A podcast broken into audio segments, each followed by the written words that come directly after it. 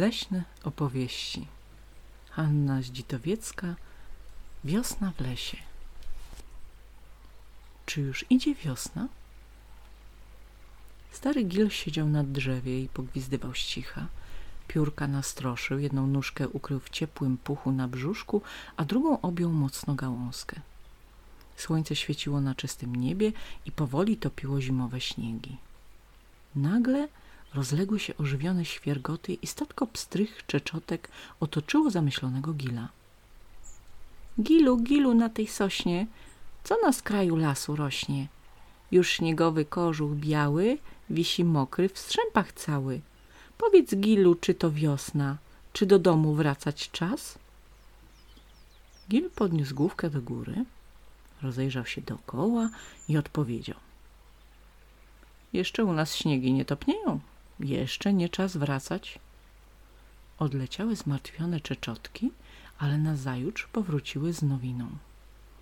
Gilu, gilu pod krzakami, gdzie bieleje śniegu szmat, już zielone sterczą listki i od śniegu bielszy kwiat.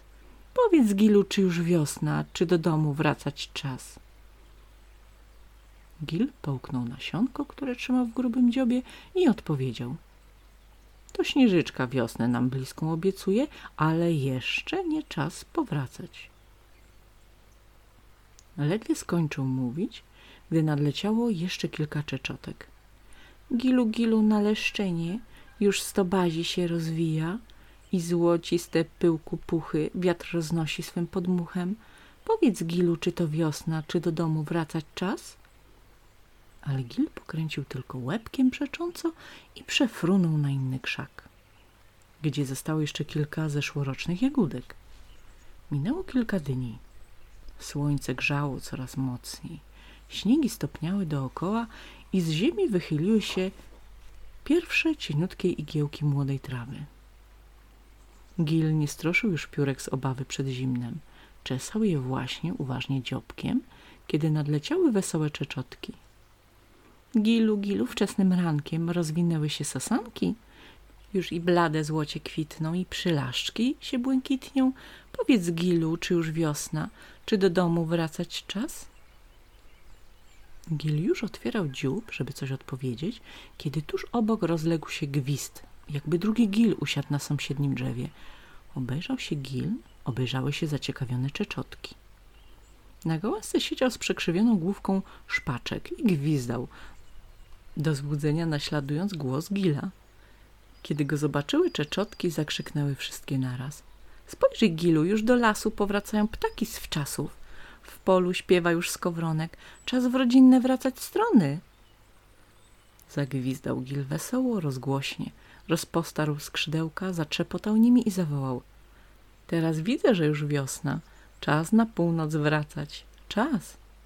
I odleciał, a z nim wszystkie śnieguły, jemiołuszki, czeczotki i gile, które przebywały u nas przez zimę. Mrówka sieje fiołki. Szkoda, że już fiołki przekwitły, mówiła Joasia, rozgarniając okrągłe zielone listki. O, tu są torebki z nasionami. Uważaj, stanęłaś na mrówczej drodze, ostrzegł ją Krzyś. Joasia odsunęła się, oglądając z niepokojem swoje czerwone sandałki. Droga do mrowiska prowadziła obok kępki fiołków. Codziennie szły tędy niezliczone szeregi drobnych robotnic, znoszących niestrudzenie budulec i żywność. Tego dnia mrówki, jak zwykle, wędrowały tam i na powrót, nie zważając ani na przyglądające się im dzieci, ani na zwieszające nad drogą rośliny. Był to właśnie czas dojrzewania owoców fiołkowych. Napełnione nasionami torebki pękały, rozsypując dookoła drobniutkie kuleczki. Jedna z przechodzących mrówek dojrzała leżące na jej ścieżce nasionko i zatrzymała się przy nim. Obeszła je z prawej i z lewej strony, spróbowała, wreszcie chwyciła mocno szczękami i pospieszyła z nim do mrowiska. Wpatrzone w mrówczą ścieżkę dzieci śledziły z zainteresowaniem dźwigającą nasienie robotnicę. Widać było, że nasionko stanowi dla niej duży ciężar. Mrówka chwilami wypuszczała je z pyszczka i odpoczywała. Potem znowu próbowała iść tyłem i ciągnąć swoją zdobycz po ziemi. W takiej właśnie chwili potknęła się o leżącą w poprzek ścieżki igłę sosnową i przewróciła się. Wypuszczone z pyszczka nasionko potoczyło się między trawy. Mrówka leżała na grzbiecie, wymachując rozpaczliwie nóżkami. Trzeba jej pomóc, powiedziała Joasia, ale zanim wyciągnęła rękę, mrówka stanęła już pewnie na swych sześciu nóżkach. Zaniepokojona dreptała tam i na powrót, widocznie szukając swej zguby. Zajęta poszukiwaniem nie zwracała uwagi na mijające ją szeregi innych, równie jak ona zapracowanych robotnic. Zaczekaj, wstrzymał Krzyś Joasi, która znowu chciała przyjść mrówce z pomocą. Zobaczymy, co ona zrobi, jak sobie poradzi. Mrówka na próżno szukała zgubionego nasionka. Wreszcie zawróciła do kępki fiołków, pod którą leżało jeszcze wiele nasion. Chwyciła jedno z nich i znowu z trudem dźwigała je do mrowiska. Prawdopodobnie zapomniała tymczasem o leżącej na drodze przeszkodzie, bo znowu potknęła się o nią, gubiąc swą cenną zdobycz. Tym razem jednak szybko odnalazła zgubę leżącą tuż przy mrówczej drodze.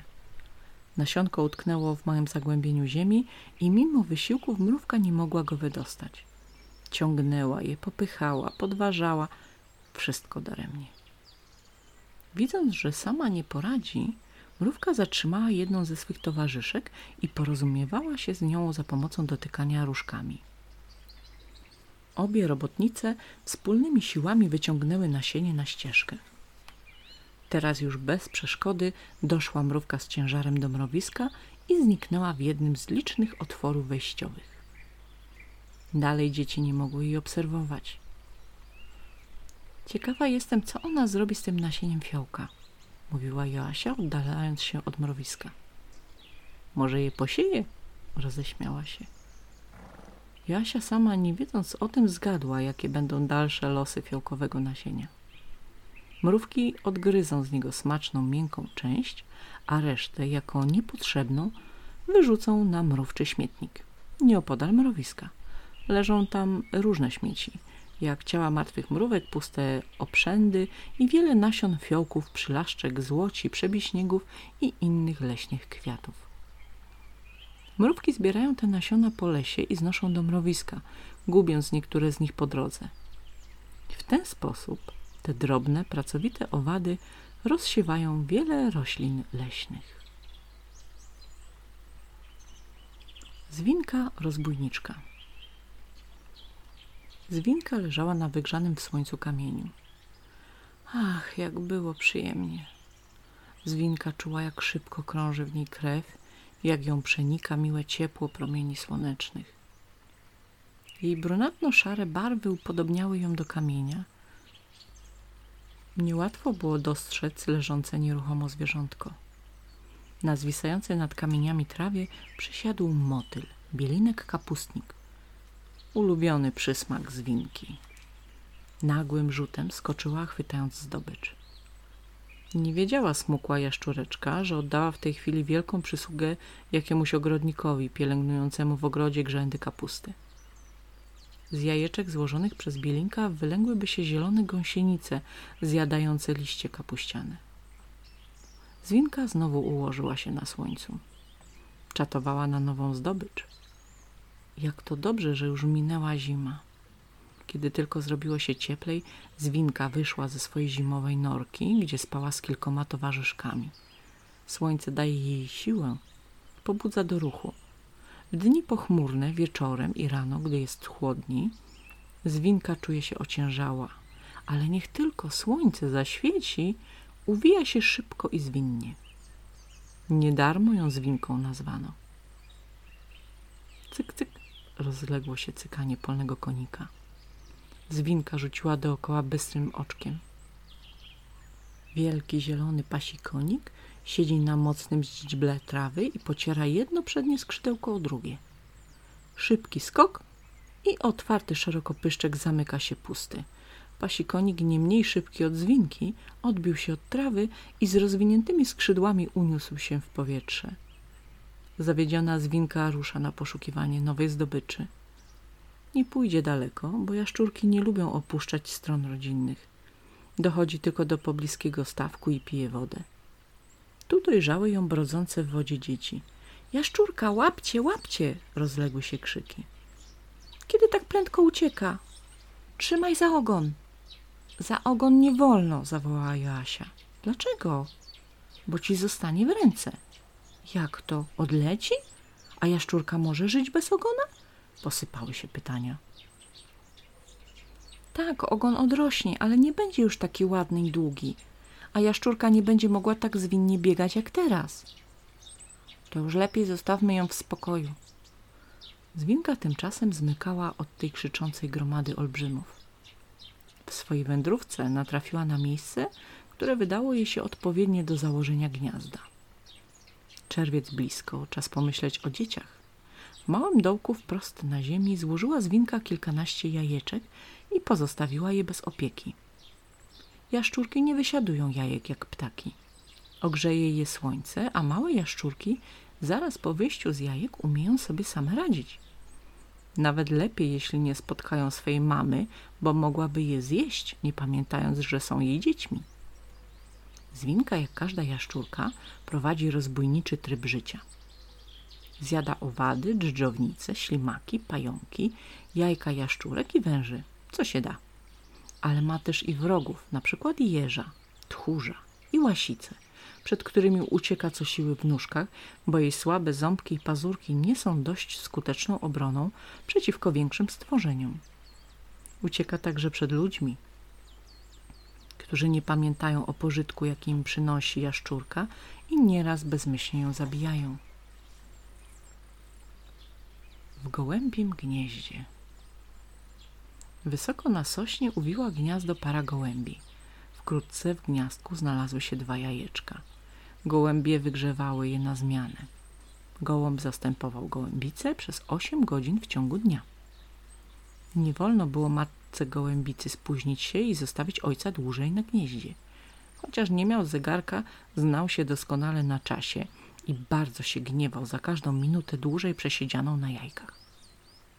Aż wstyd powiedzieć, ale pan gołąb był bardzo źle wychowany. Nieraz biedna gołębica nie tylko musiała wysłuchać srogiej bury, ale nawet dostawała po głowie mocnym dziobem swego towarzysza. Wreszcie wykluły się z jajeczek pisklęta. Cóż to były za potworki? Bez piórek, ślepe, nieporadne, aż żal patrzeć. Ale gołębie nie widziały brzydoty swych dzieci, kochały je i pielęgnowały troskliwie. Oboje rodzice karmili pisklęta na przemian. Zgadnijcie czym? Ptasim mlekiem. Naprawdę ptasim mlekiem. W ich dużych wolach zbierała się w tym czasie podobna do mleka papka, którą gołębie wylewały ze swego gardła wprost do dziobków dzieci. Niełatwo było zaspokoić apetyty małych gołąbków. Obiadały się tak, że po dwóch dniach ważyły już dwa razy tyle, co po urodzeniu. Po kilku dniach rodzice zaczęli dodawać dzieciom do mleka trochę dobrze rozmiękczonych ziarenek, żeby jedzenie było pożywniejsze. Wreszcie, po jakichś dziesięciu dniach, stare gołębie uznały, że dzieci już są za duże na takie niemowlęce jedzenie i zaczęły je karmić ziarnem. W tym czasie małym gołąbkom powoli wyrastały coraz ładniejsze piórka. Ptaszki nauczyły się rozglądać po gnieździe i okolicy. Wreszcie nadszedł czas próby młodych skrzydełek. Pierwsze loty. Jak dobrze jest unosić się w powietrzu. Grochu, grochu! Rozlegało się nawoływanie. Kiedy gołąbki nauczą się już latać, stają się dorosłymi ptakami i muszą same dbać o siebie. Ich rodzice myślą wtedy o złożeniu nowych jajeczek i wychowaniu nowego pokolenia kolorowy ptaszek. Na sterczącej nad wodą gałązce siedział śliczny, nieduży ptaszek. Siedział nieruchomo, wpatrzony w bystry nurt strumienia. Nagle zerwał się i błyskawicznie zanurzył w wodę, by po chwili wrócić na swą gałązkę ze schwytaną rybką w dziobie. A dziób miał nie byle jaki. Spiczasty, długi, dłuższy nawet od głowy – Głowa i cały wierzch ciała połyskiwały błękitno-zielonymi piórkami upstrzonymi małymi plankami. Pod gardłem miał dużą białą plamę. Spód ciała rdzawo-brązowy. Krótkie czerwone nóżki obejmowały mocno gałązkę, podczas gdy ptaszek ze smakiem spożywał swoją zdobycz. Króciutki ogon wyglądał zabawnie, jakby ucięty. Leżące nad wodą po drugiej stronie strumienia dzieci przyglądały się ptakowi w milczeniu, bojąc się go spłoszyć. Wreszcie Joasia nie wytrzymała i pochylając się ku Krzysiowi szepnęła cichutko. Co to za ptak? Zimorodek, odszepnął Krzyś. Uważaj, bo jest bardzo płochliwy. Teraz pewno odleci, szepnęła jeszcze Jasia, kiedy ptaszek skończył jedzenie. Ale zimorodek ani myślał ruszyć się z miejsca. Nadal wpatrywał się w wodę, oczekując nowej zdobyczy. Choć żywi się on przeważnie małymi rybkami, nie robi jednak szkód w gospodarstwie rybnym. Przeciwnie, wyłapuje najczęściej drobne albo chore rybki i w ten sposób nawet przynosi pożytek rybakom. A że mu się zdarzy porwać młodego pstrąga z górskiego potoku, to już można mu tę winę darować. Nie robi tym wielkiej szkody, bo żyje samotnie i odpędza inne zimorodki spotkane na swoim terenie łowieckim.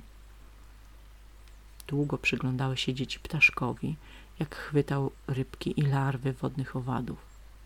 Wreszcie Krzyś poruszył się nieostrożnie, łamiąc jakąś suchą gałązkę. Na ten odgłos zimorodek zerwał się i szybko poruszając krótkimi skrzydełkami odleciał kilkanaście metrów dalej. Zimorodki męczą się zbyt długim lataniem i wolą całymi godzinami przesiadywać samotnie nad wodą. Nie są wcale towarzyskie, poza okresem wysiadywania jajek i wychowywania piskląt. Spłoszony przez dzieci ptak przysiadł niezgrabnie na ziemi. Trudno mu było chodzić, bo miał częściowo zrośnięte palce u słabych, krótkich nóżek. Tuż obok w krzakach siedziała jego rodzina. Mama zimorodkowa z gromadą dzieci. Małe zimorodki rodzą się w ziemnej jamce, wykopanej z wielkim trudem i mozołem przez rodziców. Żeby zapewnić dzieciom bezpieczeństwo, musieli oni najpierw wykuć dziobami w urwistym brzegu strumienia długi korytarzyk a dopiero na jego końcu niedużą izbę mieszkalną. To gniazdko wyściełają zimorodki wyplutymi ośćmi i łuskami ryb, których ich żołądki nie mogą strawić. Mama zimorodkowa ledwie mogła objąć skrzydełkami swoje duże, lśniące białe jajeczka. Było jej duszno i ciemno w norce, ale siedziała wytrwale, nie ruszając się, podczas gdy troskliwy mąż przynosił jej pożywienie – Świeżo wyklute zimorodki są bardzo brzydkie, nagie i ślepe. Dopiero kiedy wyrosną im pióra, rodzice wyprowadzają je po raz pierwszy na światło dzienne.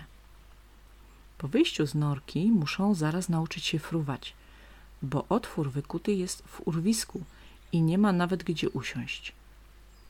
Po wyjściu dzieci i matki ojciec zimorodek porządkuje i czyści długo niesprzątane gniazdo a potem dzieci dostają jedzenie już na świeżym powietrzu. Dużo czasu upływa, nim małe zimorodki nauczą się same łowić zwierzynę w wodzie. Dopiero w jesieni cała rodzina rozprasza się po okolicy, żeby sobie nawzajem nie przeszkadzać w zimowych łowach. Koniec.